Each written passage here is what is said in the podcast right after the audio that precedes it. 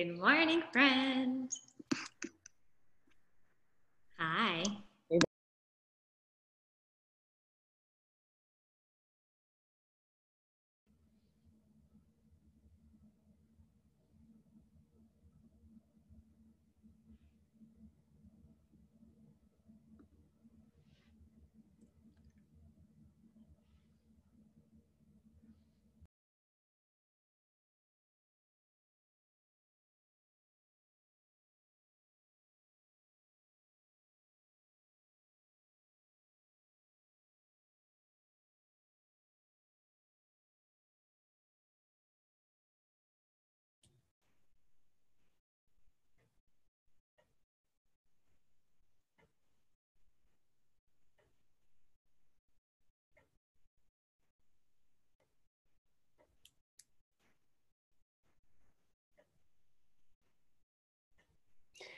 Good afternoon, good morning, good evening from wherever you're joining. Welcome and happy Friday. Thank you for coming to this Penn GSE live webinar.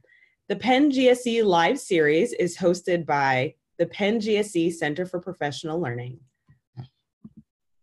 The Center for Professional Learning designs and delivers professional learning opportunities that support educators, leaders, and policy policymakers, entrepreneurs, and other professionals to deepen their knowledge build their networks, and grow their careers. Today's webinar will be hosted by Taylor Hausberg. Thank you so much, Taylor. Thank you, Chanel. And hello, everyone. Welcome to our first discussion in the Penn GSE live webinar series. My name is Taylor Hausberg, and I work with the Center for Professional Learning at Penn GSE. Thank you all so much for joining us today. We are so excited to have Dr. Karen Weaver here to discuss the question, what will college athletics look like in 2021? Dr. Weaver is an adjunct assistant professor in the higher education division at Penn GSE. As a college athlete, she was an All-American and one of the first women ever to earn an athletic scholarship under Title IX. She is a former Division One and Division Three head coach and athletics administrator, and in 1986 was named USA Today Coach of the Year. Dr. Weaver is an expert on college sports as they intersect with higher education management, media, and policy. He is a regular contributor to Forbes and an executive producer and host of the podcast, Trustees and Presidents. Karen, welcome. Thank you so much for being with us today. Thanks, Taylor. Glad to be with you. In the next half hour, I'll begin by asking Dr. Weaver a few questions about college sports. If you, our audience, have any questions that come up as we're talking, please type them in the Q&A. We'll get to a few of your questions in the last 10 minutes or so. Also, if you have any tech issues, please type those in the Q&A or chat as well. So Karen, there is so much happening in the world of college sports right now. So perhaps we can start by having you give us a lay of the land. What's the status of college sports? And what are some of the major decision points that higher ed leaders have been wrestling with in the last six months or so? Well, the status of college sports is just disruption. Disruption as, as in everything else that we've been dealing with in the last seven or eight months with COVID-19, with the pandemic, with the economic shifts that we faced, and college athletics is not immune to that. So senior leaders in higher education, people who care about the direction of higher education, are now more tuned in, I think, to athletics because of the costs involved, rather than understanding the impact that it will have inside of our communities. Let me give you an example. For years, we've looked at athletics as a great builder of alumni connections, school spirit, uh, a great way to brand and market your university, all those things. And for many reasons, those are still true. But athletics brings complicated problems to the table that today are really being front and center in the middle of a pandemic. One, what's the right size number of sports to offer? We've seen over 300 sports programs dropped in the last nine months because of the pandemic, because of costs and other reasons.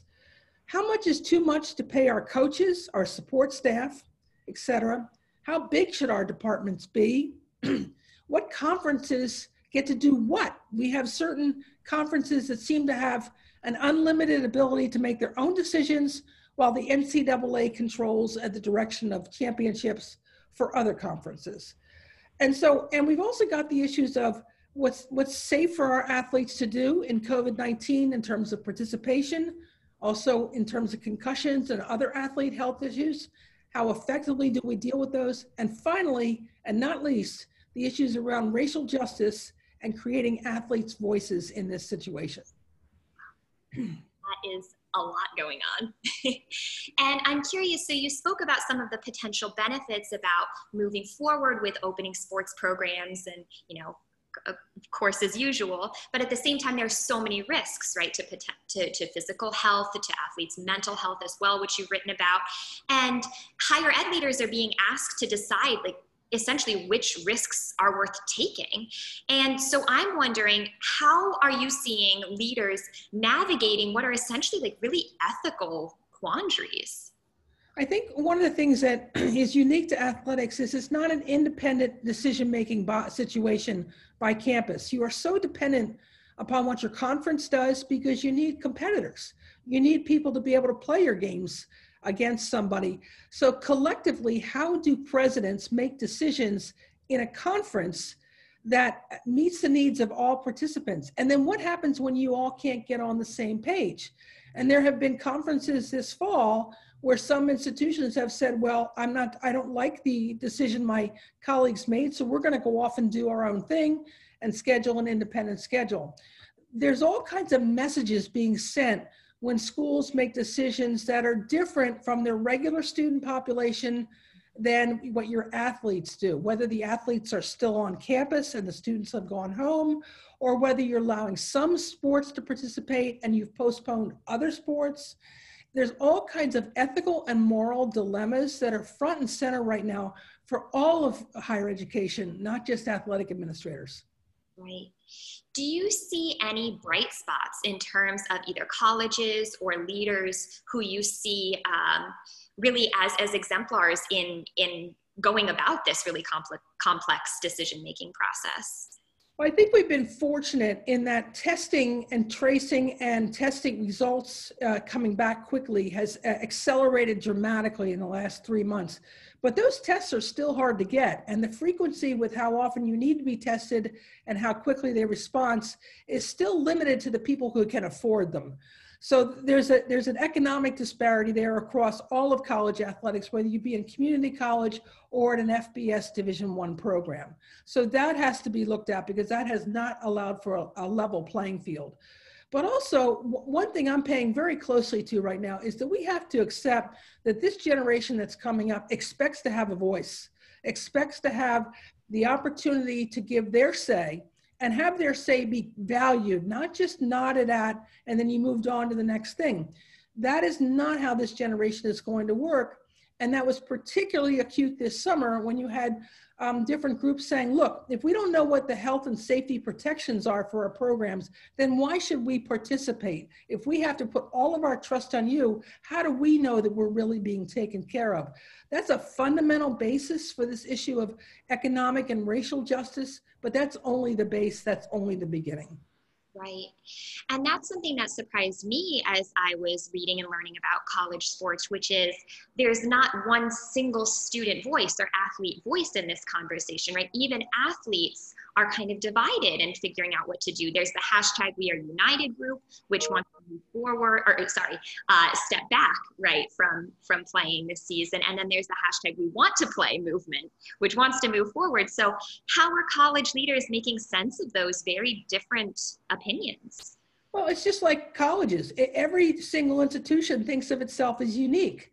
And so do athletes. They come to the table not with a monolithic viewpoint, with, but with a very common set of understandings of what they want their experience to be. And I would also say that many times coaches have to be careful not to overpromise and underdeliver what they can do for their athletes. Some, some, some things are within their control and some things are not within their control. And, and some of this revolves around the revenues that sports generate and how much the institution can or will support the athletic the athletic department's desires to move forward. The cost for tests is a great example. I think when schools decided to move forward with playing football, they decided they were willing to absorb the costs for that, but not for the other sports. That was just a bridge too far. So you're creating a separation even amongst Division One programs for who you're going to test now and who you're going to test later. And I'm curious, like what what sort of impact does that have on a school community when some athletes are getting tests quickly and easily, some athletes aren't. I imagine non-athletes might also have differential access to testing. So what ripple effects are you seeing in these school communities? Well, it certainly sets up a, a, a prioritization of who's more important. It sends a message clearly to the athletes and coaches in other sports that we don't matter as much as they do. And if so, then what are we saying about those folks that we need them on the field for money uh, generation from our television contracts? We need them for our school spirit. We need them for all of these reasons. What then are we saying about the additional responsibility that those athletes hold in our entire athletics department ecosystem? Right. I'm, I'm curious too about, um, you know, when we think about ripple effects, how have local communities um, been involved or are they involved in these decisions right? Like i was uh, i'm thinking about unc chapel hill which has decided it wants to include uh, spectators at Kenan stadium. Um, but the chapel hill community is uh, you know not not divorced from that right? Chapel hill is situated all of these campuses are situated in in larger communities. So how are they involved in the conversation or not well, hopefully, higher ed leaders are active, having active conversations not only with the local businesses that populate the nearby, you know, town gown relationships, but also with their community health partners. Mm-hmm. Because as we've seen, as students have come back to campus, there's been a massive spike in those areas with off-campus parties, fraternities, sororities, and other events that do impact the community. So, how do you help the community? How, how do you help yourselves become good partners in the community? Realizing the impact that you're having on resources, on testing, maybe even on hospitalizations. Maybe not for your yourselves, your students, but maybe for the other people that they come in contact with. Right. right. Um, so I, I have also noticed that um, many of the bigger schools, right, like so the Big Ten has decided to uh, go forth with with its football program, um, but at the same time, we're seeing many of the smaller schools um, deciding to stay closed and stay put for now. So how do you make sense of this different approach between some larger schools and smaller schools, or is that even a fair distinction to make?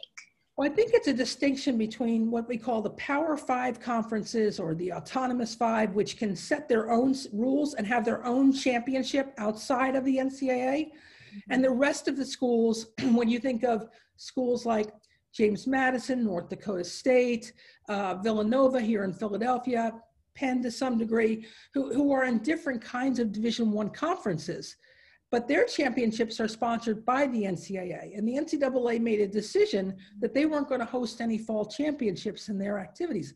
They were going to postpone them to the spring.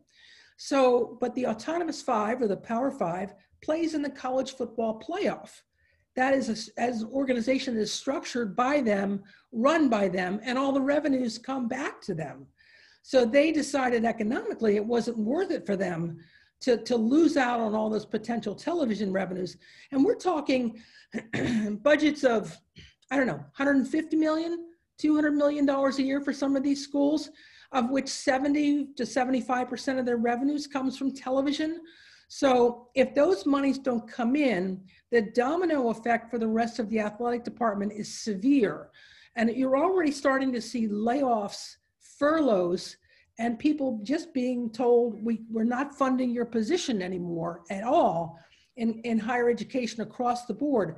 And, and yes, there have been layoffs and furloughs on the academic side, on the staffing side, but I don't know how many people in higher ed are truly aware of how many people have been laid off in athletics. And we've even seen some higher education schools, not in the Power Five, but just, just just continue their athletics programs completely that's a loss. That's a loss for those students. That's a loss for the, the promise that was made to them when they enrolled in the institution. And nothing is forever. I understand that. but rightfully so. Some of these programs of, of Olympic sports and non-revenue sports whose programs are being diminished or cut back have the right to ask, well, why is so much being spent on this? Why is so much being spent on football? Why is so much being spent on coaching salaries? Why are you spending so much money on consultants to help us with our our program's culture or to help us hire an AD or a, what, why can't that money come back to us? Those are all really good questions in a time when dollars are short. I have a question here from Sean Plaskett, uh, who says, You briefly touched on the dissonance people feel with the idea of some campuses being shut down to students, but moving forward with athletic programs involving their student athletes. What's your personal take on the message that this sends in terms of how student athletes are used or valued? And what are your thoughts on this on the implications regarding the age-old debate on compensation for college athletes? Uh, Sean, that's a great question. So I think we've really kind of crossed a Rubicon when we decided to keep football players on campus and sent everybody else home. And Taylor, you mentioned UNC Chapel Hill they were one of the earliest ones to, to make that decision. They kept just football players and I think folks who had trouble with internet connections at home on campus. Mm-hmm. And then my understanding is they started to move some of those football players into one or two residence halls so they could have everybody be together. Well, that flies directly in the face of what the NCAA has constantly said, which is we want our athletes to be part of the campus population. We want them to be students as far as being mixed in with the student body. And if anything, in the last few years, particularly in football and men's basketball, we've isolated those students more and more by creating athlete villages, exclusive only places where the football team can go or the basketball team can go. And the, and the rest of the student body has absolutely no access to these really, really nice facilities. So I think we are starting to go in a, in a direction that does not support the idea that students, athletes, are truly part of the student population. I think we've sent a lot of messages that way. Mm-hmm. And Sean, your other part of your question about athletes getting paid, um, I think this is a very complex issue, but at the very least, the right thing is to allow them to have the same rights that the regular student population has with regards to the right of publicity. And that's what names, images, and likenesses is. And letting those athletes take advantage of leveraging that opportunity. Because remember, so many of the athletes are on partial scholarships or on walk-ons. Uh, they are walk-ons. So therefore, they may come out of this experience, experience with student debt. They should have the right to be able to minimize that debt as much as they possibly can. And one great tool is their ability as an athlete. So, so to your point about athletes uh, having a voice, we've seen a surge of Black athlete activism, right? As many athletes are circumventing these kind of paternal, sometimes paternalistic rules that universities and athletic departments place around how they can express themselves, how they can engage with the media.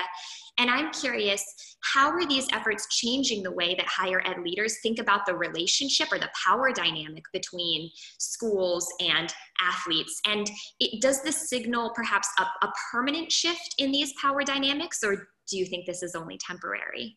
I think it's too soon to tell. I think we have a real opportunity right now to uh, embrace the athlete's voice. And just this week, for example, the United States Olympic and Paralympic Committee was mandated by Congress to bring more athletes to the table because of all of the challenges they've had in ignoring the athletes' concerns. Oftentimes, the NCAA thinks of itself as having a similar model. And I think we really need to move at a point where athletes are much more heavily involved in the decision making. And they're not just told what to do and what not to do, but ask collectively, how can we make this the best experience for you? Not just tell you what we think is best for you um, Warren asks the question that I think is very relevant to, to, what we're talking about. Mm-hmm. He says, professional athletes made waves this year by refusing to play in protest. College athletes don't often have the financial flexibility and risk tolerance to take these steps. Who is responsible for empowering these student athletes to use their platform? And how can they be assured that they aren't risking their financial futures? Yeah, that's a really great question. And that's always been like kind of the anvil hanging over their head in this situation that they feel they're going to lose something. But in 2015, the University of Missouri was facing all of the, the um, racial upheaval in Ferguson. And, and the football team uh, took a stand along with other African American students on campus saying, we're not going to tolerate the way we feel and the way we are treated on this predominantly white campus. So they stood in alliance, the team did, and even the coach did, with the, the African American students on campus and said, we simply will not practice or compete until these issues are addressed. Their voice was powerful. And it's really important to remember that when they collectively decide to do something, they are now, because of social media, because of all the different variations of media that we have today, they are going to have the opportunity to have that amplified much faster and much quicker than any other time. So, as higher educators, we can either fight this or we can embrace it. And I'm of the school of thought that we ought to embrace it because it's better for everybody. Yes, well said. Um, Jessica Smallarts asks, um, with many universities already struggling to satisfy Title IX equity, how do the 300 plus programs cut so far further widen this gap? Will we see even more universities falling out of compliance and unable to correct, especially if they have a football program? Well, Jessica, you, that's a great question. I, and I know you've you studied this, so I know, I know what you're, you're asking me. But the problem is, is there's no economic equivalent or numbered equivalent on the women's sports side like there is for football. There's just no other women's roster that has 85 to 125 women on it. So they're constantly piecemealing numbers of rosters together to get up to that 85 to 125. So inevitably in, in higher education, when you have a football program, almost universally, almost, you are out of compliance with Title IX just because you can't possibly offer enough women's sports and find competitive opportunities for them that offset the number of athletes that play football. The sport, the schools that don't have football, uh, oftentimes do a very good job of being in compliance with Title IX because simply the numbers match up. So I think the issue really is what do we do around football? Now the answer is not, well, let's let's exclude football because courts have ruled seven different times that we can't do that. So let's just give that up. So we have to find other ways to make equitable experiences for women athletes that translate to the 125 opportunities that we're providing for men. That's all there's also a problem with that for the other men's sports because they end up getting dropped to offset the number of bodies on the football team. So the question higher educators might ask is, do we really need 125 folks on a football team? Maybe we only need 100, and those 25 opportunities can go somewhere else. But I think having more um, academic understanding of, of these decisions that have just been made over the years and they've sort of become the tradition. Maybe it's time to look at some of those traditions and say, let's rethink this. Um, Stephen Barber asks, do you anticipate this moment in college athletics as an opportunity for college presidents and academic administrators to exercise greater control over their athletic departments? The uncertainty over the last few months has laid bare many of the flaws in the current model and seem ripe for a shift in the power dynamics of this area. So to your point about imagining different possibilities and different relationships, um, what what does that look like in this context? I think that's such a great question. Thank you for asking that. I think this is the pivotal moment to bring higher education and college athletics out of their parallel silos and it, together in the same place. For too many decades, the two, two entities have operated independently of each other. And in fact, in some institutions, they are wholly owned subsidiaries outside. They're treated as auxiliary units that only need to hit their revenue loss goals. Athletics is so much more than that. And we can see in this situation and moving forward post pandemic with all of the geographic and enrollment challenges that higher education is going to face as a whole, athletics needs to be a partner in that, which means that higher educators need to have a better understanding of how athletics works. And that's something that I'm really looking forward to do through the Center for Professional Learning. I, I want to double click on that idea um, about what higher ed leaders might need to do differently or uh, moving forward. Um, and I'm curious, what advice would you give? And this is actually a question Ian Diaz asks as well. What advice would you give to faculty and staff as they support student athletes during this uncertain and unprecedented time? I think it's very difficult to go off and find information on your own to know what questions to ask because while there are a ton of people who love to write about sports and opine about sports, you, you, as somebody who wants to become a college president or wants to become a senior leader, there's got to be a place where all of that clutter is is de, is decluttered, and you get a chance to see through the mist and see exactly what are the questions I should be asking on behalf of my institution, and then what are some of the options that I might consider for my institution. And at this point, I don't really see that there's a place for that and having discussions around athletics, its mission, its values, its purpose on our campus is an important discussion to have. It's not just because, well, we've always done it that way. We know that now in higher education, we're, we're going to have to reinvent ourselves after this pandemic. It, it simply the economics are changing, the, the demographic shift is changing, and even how people consume content, either educationally or sports related, is changing. So it's wise for us to, to really look at it from our institutional perspective and say, what matters to us? Do we align our values and our, our priorities with our mission? And do we include athletics in that discussion? Hmm. Yeah, that's a great point. And I'm curious, I mean, I imagine nobody was expecting a pandemic. Nobody had, had planned for this particular situation. But when it comes to uh, planning for the future, um, what sorts of what, what does that look like what does how do we how do we play how do higher ed leaders begin to plan differently knowing now that uh, you know disruptions like you said are, are very possible in this realm yeah. Well, we're certainly in a situation where the the economics aren't going to be the same going forward. The state legislature money is is just not there for public institutions. Mm-hmm. Parents are very sensitive about student debt, student outcomes. So we're, we're going to have to find ways to, to link the athletic experience back to what we're promising as a deliverable for being a graduate. And it, it's more than just having leadership workshops. It's more about how do we integrate them into the workforce and not take up so much of their time that they don't have time to pursue some of these career focused opportunities.